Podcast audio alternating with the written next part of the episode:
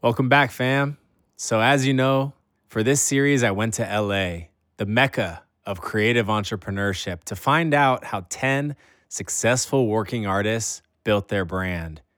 If you haven't listened to part one of this series, I suggest you go back and listen to it. We talked about the philosophy behind being humble and hungry, that mixture of low ego and high ambition. And today, we're to see it in action. We've got two stories of people finding a tiny little niche and building a big ass business. Our first guest turned a passion project into the largest art market of its kind in the world. For both days, we're probably at anywhere between 45 to 50,000 people walking through the door. So That's a city.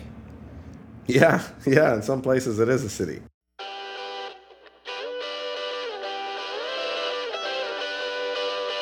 You know, as an artist, you got to invest a lot, man.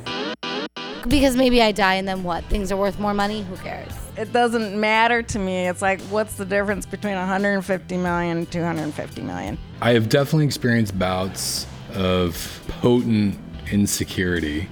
The feedback that I got was, oh, it's really great, but there's no market for Asians. I mean, I really mean it when it's Small Business Day. Like, it means a lot more to me, I think, than someone who hasn't experienced what I did. Chapter 3 Ben Goretzky. We're going to keep the feel. I'm sitting down on the carpeted floor of the exhibition hall. I had an appointment to meet someone at 2, but it's 2:15, so he's late. I don't know what to expect meeting this guy. He's kind of a big deal around here. I mean, he's got a DeLorean for Christ's sake, like a real one. You know, the time machine from Back to the Future. Doc, Marty, you made it. Yeah. Welcome to my latest experiment. This is the big one, the one I've been waiting for all my life. Uh, well, it's a DeLorean, Bear right? with me, Marty. All your questions. How do I know he's got a DeLorean? It's parked out front, welcoming thousands of visitors to DesignerCon. Ben is the founder, owner, and CEO of the show. And a couple minutes later, he comes strolling up. He walks me through the show, waving and saying hi to people on the way. Then he stops and unlocks this special little room. Hey guys, I'm, I'm doing an interview. Can we come back in like 20 minutes? Thank you. All right, awesome. Let's do it.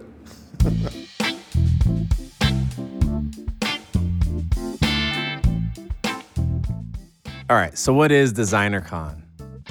This massive convention center has hall after hall set up with booth after booth of hundreds of artists selling their work. And most of those 50,000 people walking the show are here for the same exact reason Ben started the show because they love toys. Designer, collectible, artisan toys made for adults. Ben's passion for these toys began nearly two decades ago. He was walking through San Diego Comic Con, and at the Tower Records booth, he spotted these bears. And the bears were all the same shape, but they all had different art on them from different artists. What Ben's describing here is called a platform toy, and it's a central innovation of the 3D vinyl art toy world. The idea of like, oh my God, you can take a 3D object and use it as a canvas. I'm like, this is it. These are not toys. These are collectible art figures. And I fell in love. Okay, so you might have realized by now that Ben's not really an artist. He's the only non artist in our series, in fact, but he does run an art convention.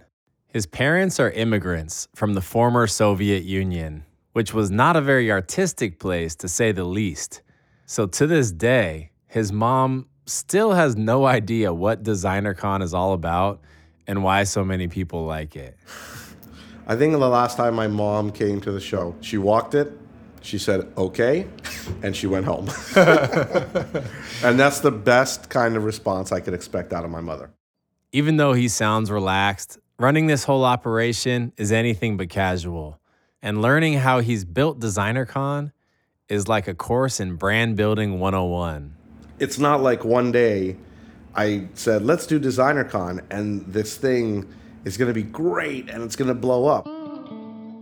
We're going to go through three lessons in this course, and all three of these things, every one of them, is something I screwed up when I was trying to build my own clothing brand back in the day. Lesson number one find your niche and own it. So, what's the opposite of finding a niche? Trying to please everybody, right? Well, when I was starting my clothing brand, the best definition of a target market I had was an age group. I mean, this is a little embarrassing, but I printed flowers on American Apparel shirts for women because why? I don't know. because I thought they'd like them? I mean, to give myself credit, they were artistic flowers, but I had absolutely no connection to the female fashion game. None. And that's just one example. I could go on. Ben, on the other hand, DesignerCon wasn't even the name to begin with. At first, it was called the Vinyl Toy Network. What a snooze fest, huh? But you know what? It spoke to their core audience. And when they sent out those first invitations, people were stoked. Our first year, we had like 100 people show up. Wow, that's great. And we had like 12 vendors. Wow, that's amazing. We got 12 people to actually come to this thing and sell their stuff. Wow, that's cool. I mean, this was a labor of love for Ben and his crew for sure. But it was also his megaphone into this tiny little industry that he loved. Lesson number two invest in targeted marketing. Okay, so yeah, what's the opposite of this lesson? Not investing in marketing? I wish. it's investing in things that you think are marketing, but they're really a goddamn waste of time.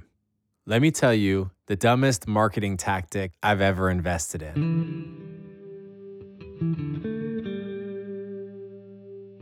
Foodie treasure hunt. Yeah. Yeah. I went around Oakland with my little crew of interns and employees and got really great restaurants to sign up to be a treasure spot on the foodie treasure hunt. It was fun. About two dozen people showed up from our little ads in the weekly newspaper, and we filmed them to make a little video while they followed clues from treat to treat. And at the end, nobody bought a single fucking shirt. What I learned is that if you're not a massive corporation, you just can't invest in general brand building. What you spend on marketing has to very directly find the people in your niche and sell them the thing you're selling. If you think about it, this conference is an ecosystem. Ben isn't just sitting at the end of a funnel gobbling money. There are hundreds of toy companies and artists who depend on this show. Ben calls them his vendors. Many of them have been coming for years. It's as much theirs as it is his. And he's got a pretty basic deal with his vendors. They pay him in advance for booth space, and in return, he and his team have got to bring the crowds. So for us, it's not really about making money from the vendor fees, it's more about covering our costs so we can properly get the space, get the advertising money, and get people in the door. And hopefully, hopefully, if we get enough people in the door, then we make money. Because up until those doors open, my accountant will tell you we're in the red. Mm-hmm. We're losing money. Mm-hmm. You just spent how much money on billboards? Mm-hmm. Why? Well, I need to get more people in the door. Will it really get people in the door? I don't know. Mm. You spend how much money on this radio station? Did you do that last year? No. Well, why did you do it this year? Because we need to go to a different audience. Well, did you cancel the other radio station? No. Why? Because we still have to keep that audience. So it's like, and honestly, it's paid off. Like our attendance this year is amazing. Lesson number three grow from the core. So I didn't get this one wrong because I never made it that far. but assuming you've done the first two things right in Brand Building 101, you found a niche and you did some smart marketing, you might be lucky enough to have growth opportunities. Lucky you. Just make sure you're not selling out your people in the process. Your core audience, that is, which sounds super easy and obvious until you are actually facing real growth. You're taking this little thing that they love and you're making it bigger. And you've got to make some tough decisions. Pasadena Convention Center has been their home since the show started, and people love it there. It's got a small town vibe, but with 50,000 people, they're at max capacity. And Ben is convinced the opportunity is still bigger. You know, if I can get 20, 30,000 more people interested in our vendors, interested in our scene, then yeah. So his new challenge is convincing all these loyal vendors and customers to follow him to Disneyland. Well, not, not exactly Disneyland, but right next door, the Anaheim Convention Center, a facility that can host well over 100,000 people. But a lot of his crew, his vendors, they don't trust this move. A lot of people feel that a lot of the show is the fact that it's in Pasadena. And it's going to be a struggle to convince my vendors that no. The show is the show because of the vendors and because what we are showing our audience. By us moving the show to Anaheim, it's not like, okay, guys, all of a sudden Warner Brothers is going to have a booth and so is Universal, and uh, we're going to push the art guys to the back a little bit because you guys are small and they really need the space instead. That is not going to happen. You know, we're going to keep the feel. I gotta say, it's pretty cool he says these things on record because those are real threats.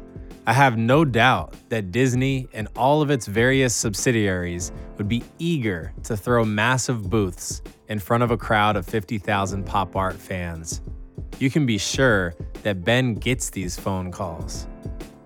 But he's super clear that the reason DesignerCon has gotten to where it is is because of the support of his scene. And if there is going to be bigger booths, then it's going to be companies like Kidrobot, Mighty Jaxx, Toy Cube, and uh, Pop Life. And well, I mean, we did it this year. We gave Pop Life a lounge, but we had to do it in our lobby. Nobody said, "Oh my God, look at this!" They brought in a huge lounge. It's Pop Life. It's it's it's one of the largest vinyl art toy companies in our scene.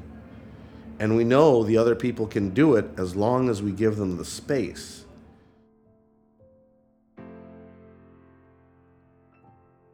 It's sad to, you know, have this place that we've loved for 12 years and to kind of say goodbye and thank you for everything, but it's like you're not going to live with your parents forever, right?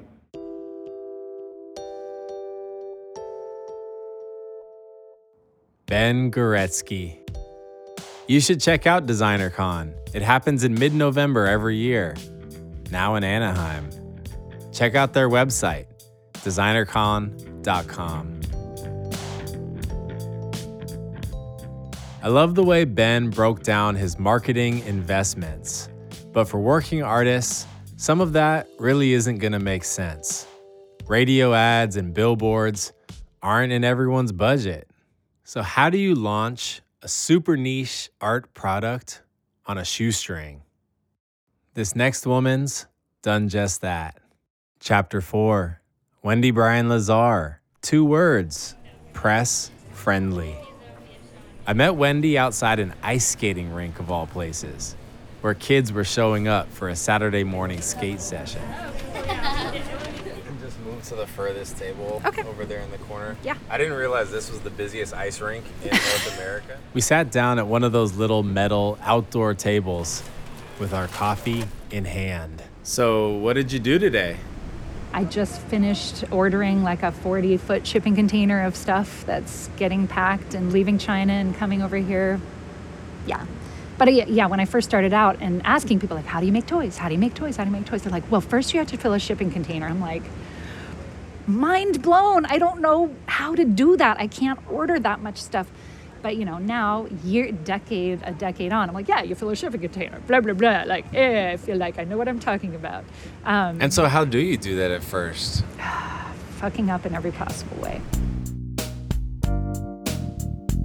Wendy Bryan Lazar, this woman who now knows how to fill shipping containers, has some hard knock wisdom for us.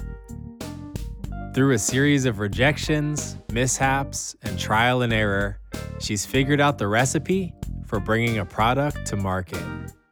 And she gave me some of the best advice around developing your brand identity that I've ever gotten the power of two words.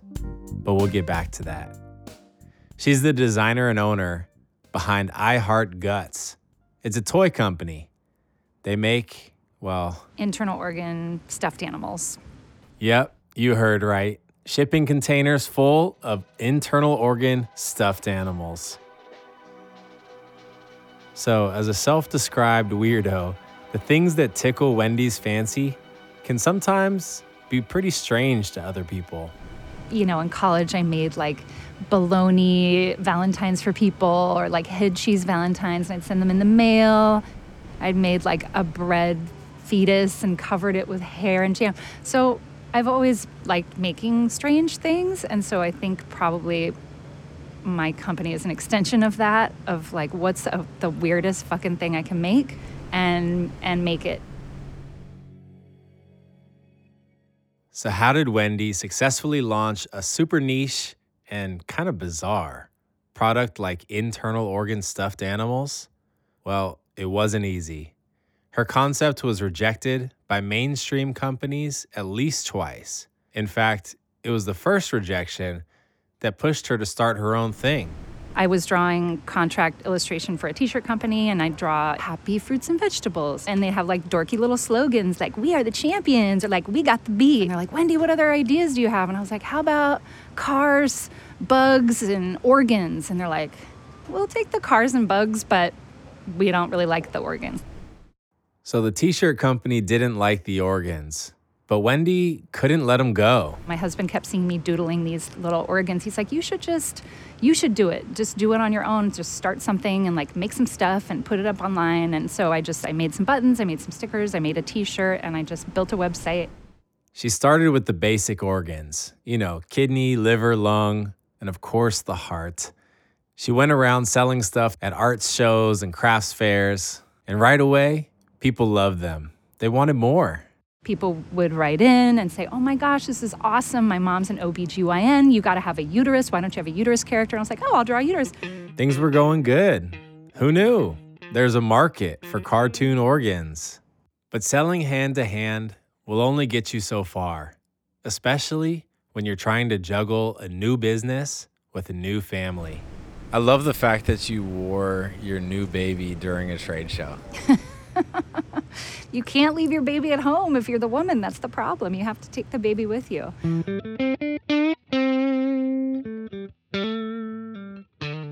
Remember, at this point, she was just selling t shirts and stickers, but she had this vision of her organs as plush toys. So she had some samples sewn up. If you've never seen a plush organ before, let me quickly give you a visual. Picture a line drawing of an anatomically correct heart, just the outline. Now soften the edges a bit and make it really simple. Then, in the middle of it, put two black dots for eyes and one black line and a dorky little smile. Then picture that as a stuffed animal. Got it? okay. So Wendy knew people liked them. But when she started bringing the samples around to stores in hopes of landing some shelf space, she faced her second big rejection. Her products kind of fell in this weird no man's land. Because it's like it is designy, but it's also very weird. And then the medical aspect of it, I think, throws people off because they're like, I can't sell medical stuff in my weirdo store. And then medical stores, hospital gift shops, you think would be such a great outlet for my stuff that's too weird for them, or they're like, this is upsetting. We want to sell like bears that are holding roses that say get well. We don't want to sell a, a gallbladder because that might disturb people. Okay, so a little spoiler alert. She did wind up getting her plush organs into hospitals, and far from disturbing people, she's gotten some wonderful feedback. But we'll circle back to that later. I have to say, her trouble getting sales was not just because her products were a little weird.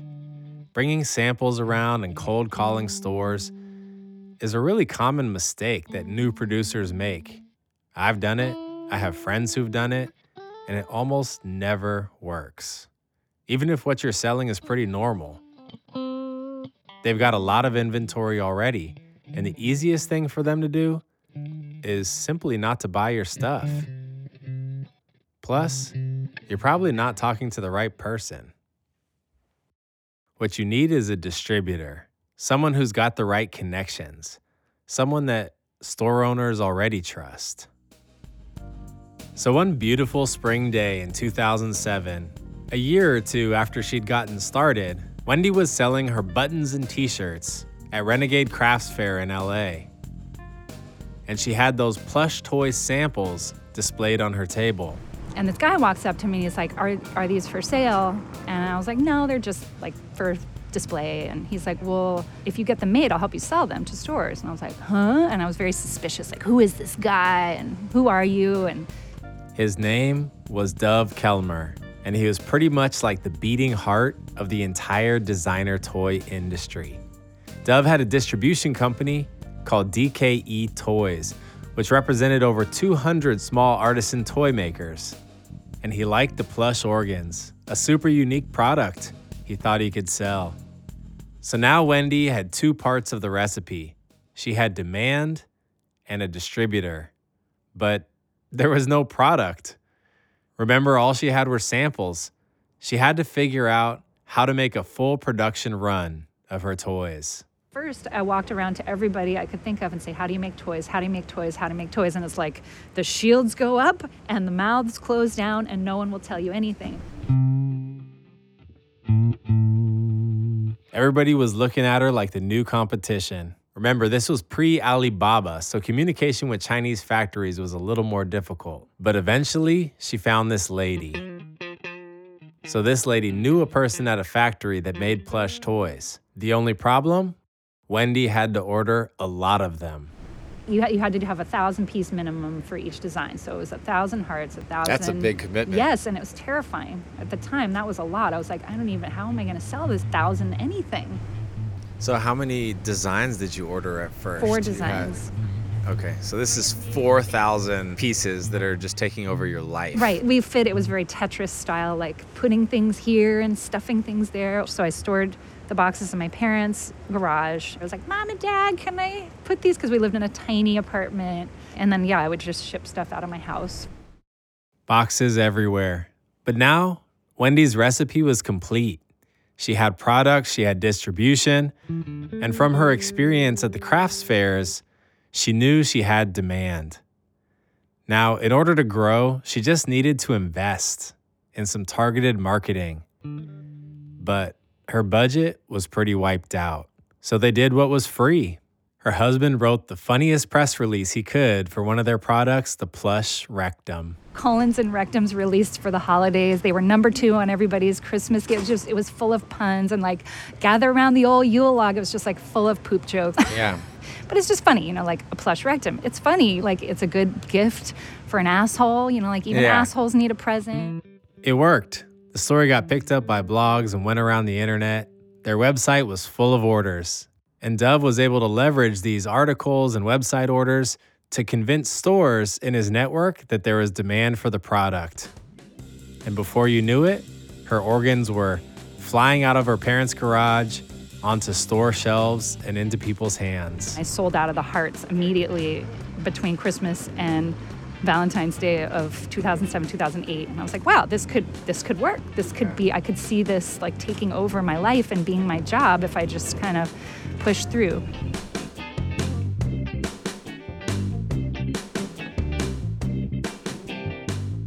Getting good press is so important to launching a product or a restaurant or whatever you're starting up. Of course, it's free, first of all, but you still have to earn it. Just the fact that you're making something isn't news by itself. there's got to be something that happens to announce, like a product release or a new collaboration, or maybe even something bad happening. One of Wendy's biggest press bumps actually came out of the biggest mistake of her career. Long story short, in her second run of plush, during product testing, they found out that you could pull the ovary off of Wendy's plush uterus, which would become a choking hazard for a small child. So the irony was that the uterus was not child safe. The ultimate child making organ was not good for kids. So we were horrified. We had to do a full recall. We wrote to all the stores, called all the stores that had bought them, and said, here's what's going on. We need to take all those uteruses back. We need to repatriate them to the mothership. We talked to some guy who was like a product recall guy. He was like the fixer for product recalls. And he sat us down in his office and he's like, This is going to be the best thing that ever happened to you. And we're like, What are you talking about? And he's like, It's great press. because you have to put it out there and say that you're recalling your product. And because it was so funny, you know, like uterus recall. Who doesn't want to recall their uterus at least once a month when that bitch is in there, like wreaking havoc? Let's be clear this was highly embarrassing for Wendy, but she went with it. And they went full out with the press releases. Company recalls uterus. And it blew up. They got on BBC, quote of the day. We got on so many news outlets, it was insane. So it was it was great that all of a sudden people were like, oh, now we know about plush organs.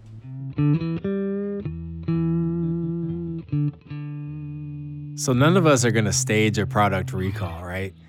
But over the years, she's pretty consistently been able to generate buzz around her stuff. What's her secret sauce? So you've gotten a lot of press. And is that just because people are naturally interested in cute, fuzzy, wuzzy organs? Or is that because of relationships that you've nurtured over years? It's more because it's a very press friendly product. It's one of those kind of, I think somebody told me once, like if you can break something down to two words, it's going to be press friendly. So, plush organs. You hear those two words, you just want to know more. You want to know why, who's buying these things, why do people need them, why do they exist, how is this possible? This is a product. So, two words. Got it. I love that advice. Although, I gotta say, plush organs aren't the two words that are gonna grab me personally, but they work for her audience. And I get the point. You're basically writing a headline for someone. It's clickable, it's interesting. And you know, you make it easy for a blog or whatever to, with an, a funny press release, you just do the work for them. You could say Wendy's kind of lucky because her product happens to be funny and unique enough to be boiled down into two words. But then I started thinking about the other successful artists in this series, and it's true for pretty much all of them. You could easily put a couple words together that say exactly what they do and what makes them unique or important. Graffiti King, Designer Con, and in the shows to come, we have Depressed Monsters, Angry Little Asian Girl, and the creator of Star Wars Emojis. All of these people are complex human beings. Like all of us, they're a massive collection of ideas wrapped up in a personality. And that's how our creative projects start, infused with our complexity. It's hard to capture the uniqueness of your brand in just two or three words. I just want to acknowledge real quick that the word brand means a lot of things to a lot of people. So I hope when I say brand, you aren't immediately associating it with something cold or impersonal or fake.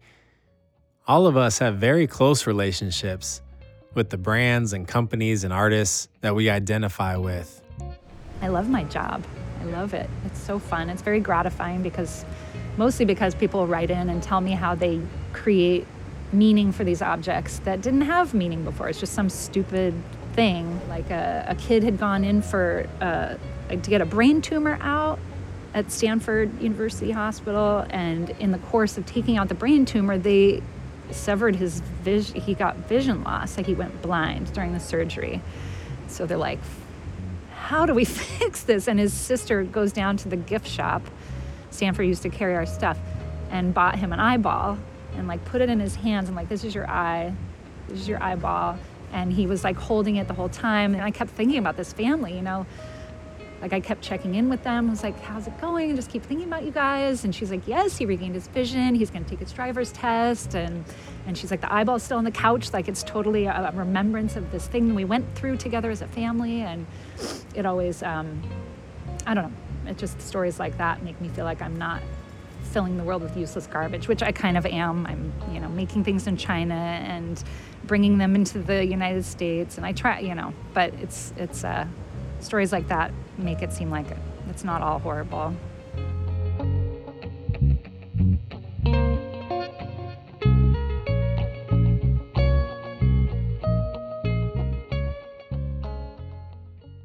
Wendy Bryan Lazar, plush organ producer and super mom. Go check out those cute little eyeballs at iheartguts.com.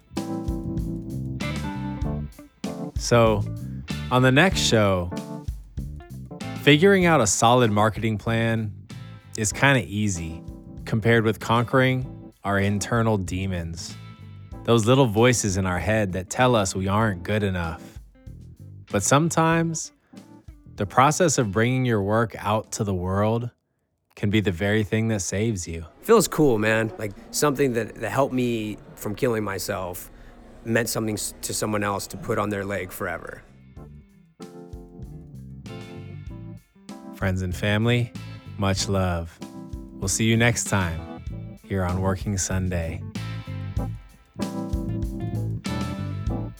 Music and mixing by William Mandel, with major editing support by David Fox, Emily Shaw, and Eric Silver. Marketing support by Amanda McLaughlin and produced by me, Ruben Lee. Recorded in Pasadena and right here in Oakland, California. Yeah, the first time I did Comic Con, I brought a newborn and I just, you know, I had my friends. We had a little extra help. Some friends would come down and we'd just take turns selling stuff and holding the baby and selling stuff and holding the baby. So it was kind of like this group mom squad yeah. taking care of this little baby. But I don't know. It gets easier. Is it tough juggling being a mom and running a, a business? Sure. Of course it is. Yeah. My kids, they're always like, Where are you going this weekend? Because I have a home office. So they think of me as like always being around, but I'm working. But I'm usually around to like start dinner or whatever, get laundry under control. But you know, so many people do it. It's not really that big a deal. I feel like women are very tough in that way and that we can do a lot of stuff. We're really good multitaskers. Yeah. It's just something that we do. Hey, hey. So, if you know someone who's grinding in the art world, send this show their way. They'll appreciate it, and we surely appreciate it too. It's the best way to keep an indie show like this growing. Thanks, y'all.